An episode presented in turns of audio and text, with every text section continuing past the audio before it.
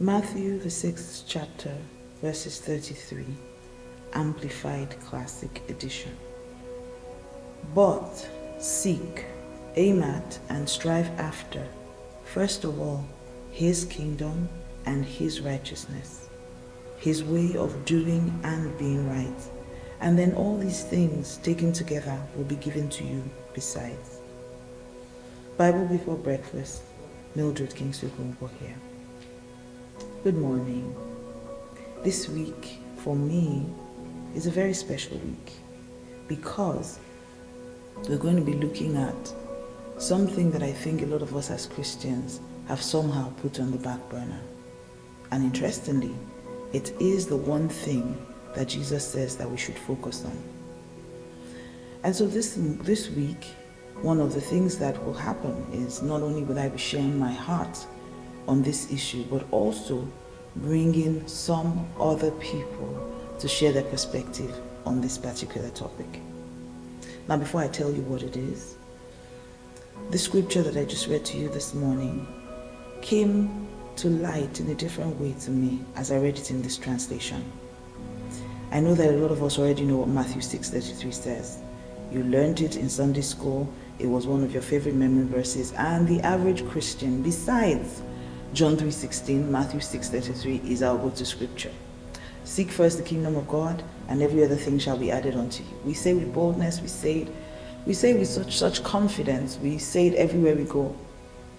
But this morning, I chose to read it in this translation, and it shocked me. Because if we are to aim at and strive after the kingdom of God and his righteousness, then we should know what his kingdom agenda is. We should know what his kingdom plan is. We should know what his kingdom mandate is. And if we're to seek his righteousness, then we should understand what that word means. And I love that the Amplified Classic makes it very clear to us. It says it is his way of doing and his way of being right. And so I had to ask myself this morning, what is God's way of doing? First John 4:20 tells us, that whoever claims to love God yet hates a brother or sister is a liar. For whoever does not love their brother and sister whom they have seen cannot love God whom they have not seen. So, what is God's way of doing? God's way of doing is love. The Bible tells us that God Himself is love.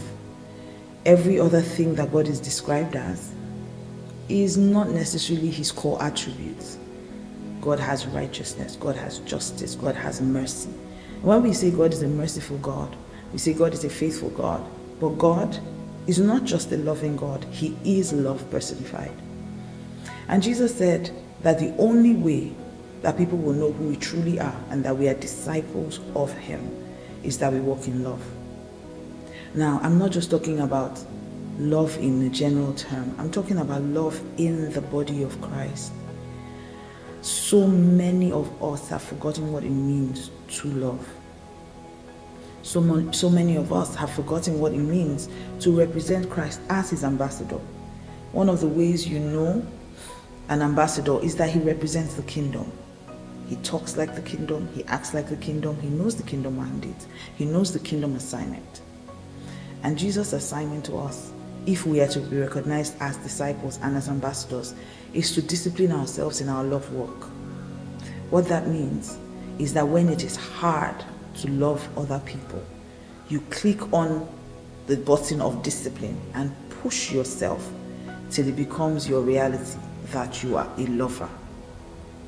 Too many people fighting in the body, too many people fighting their friends, fighting their brothers, fighting in the body of Christ.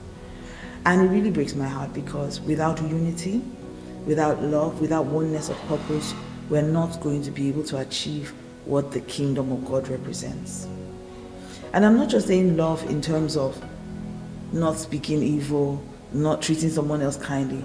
I'm saying love like we are a family. That is so crucial. And family means that no matter what happens, we have each other's back. And please listen, this is not to say that you cannot correct your brother or your sister in love.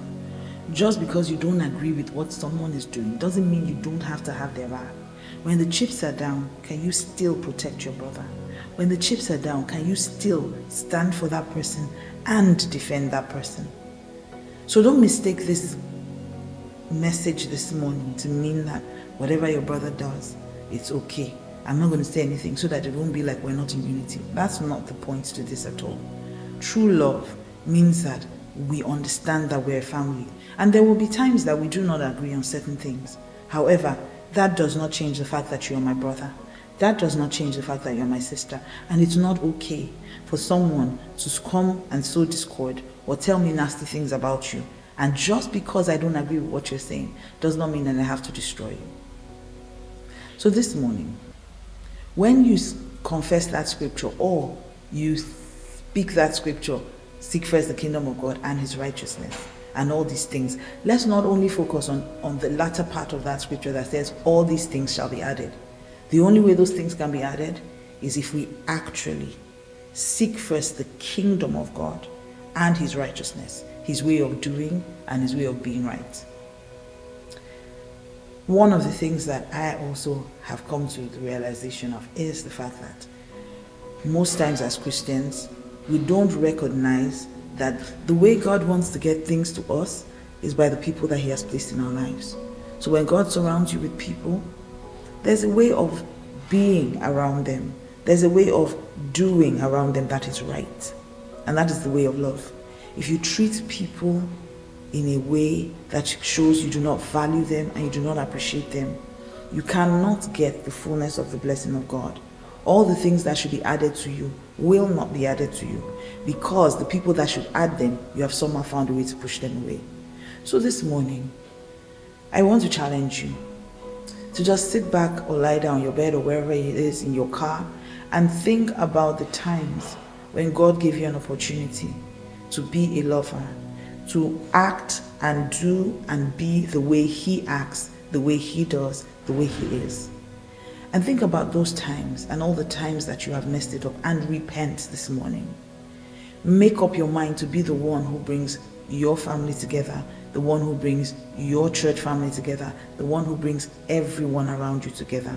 Make up your mind today to be a lover. Because remember, the Bible says, if you cannot love your brother or your sister who you see, then you truly cannot love a God that you do not see. Good morning. What a wonderful way to start your day. Bible before breakfast with Mildred Kingsley Okonkwo.